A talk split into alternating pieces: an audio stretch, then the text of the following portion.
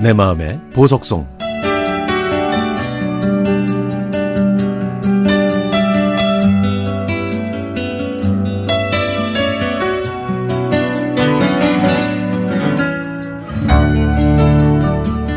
올해 다섯 살이 된 제 아들이 유치원에 들어갔습니다. 지난 4년 동안 아내가 집에서 아들을 돌봤는데 이번에 처음으로 기관에 들어가는 아들을 생각하니까 걱정도 되고 또 설레기도 하네요. 며칠 전 아들의 유치원 입학식에 참석했는데요. 기분이 참 묘하더군요. 집에 돌아와 유치원에서 양손 가득 받은 원복과 체육복을 입고 천진난만하게 서 있는 아들을 보니까 아, 제 가슴이 뭉클하더라고요.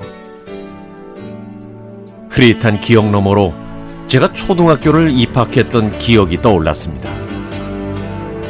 많은 친구들 사이에서 정신없이 흘러 지나간 그 순간들. 아버지는 꽃다발 한아름을 안고 사진 찍기 바쁘셨고, 어머니는 저를 보시면서 남몰래 눈물을 훔치셨죠. 그래도요, 가장 기억에 남는 건 뭐니 뭐니 해도 입학식 끝나고 먹은 짜장면과 군만두였습니다. 입에 짜장 소스를 잔뜩 묻혀가면서 먹었던 그날의 추억. 아들이 유치원에 입학한 그날 밤, 아내와 저는 아들을 재우고 이런 얘기를 나눴습니다. 아까 주원이 원복 입혔을 때 자기 살짝 울컥하는 것 같은데 괜찮았어? 아, 주원이 보니까 내가 초등학교 입학했을 때 생각이 나더라고. 그때 엄마가 눈물을 흘리시길래 왜 그러시나 이해가 안 됐는데 아, 이제 그때 부모님 마음을 알겠더라고. 주원이는 이제 시작인데 아유, 물가에 내놓은 아이처럼 왠지 마음이 짠하더라고. 나도 기분이 이상하더라. 실감도 안 나고.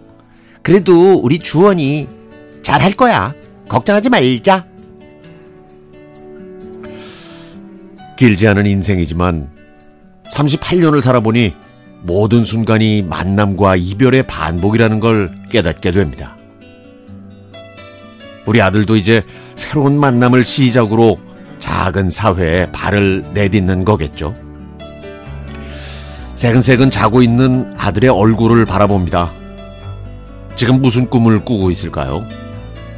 앞으로 이 험한 세상을 살아갈 아들이 강하고 현명해질 수 있게 더 많이 웃어주고 안아주고 싶습니다.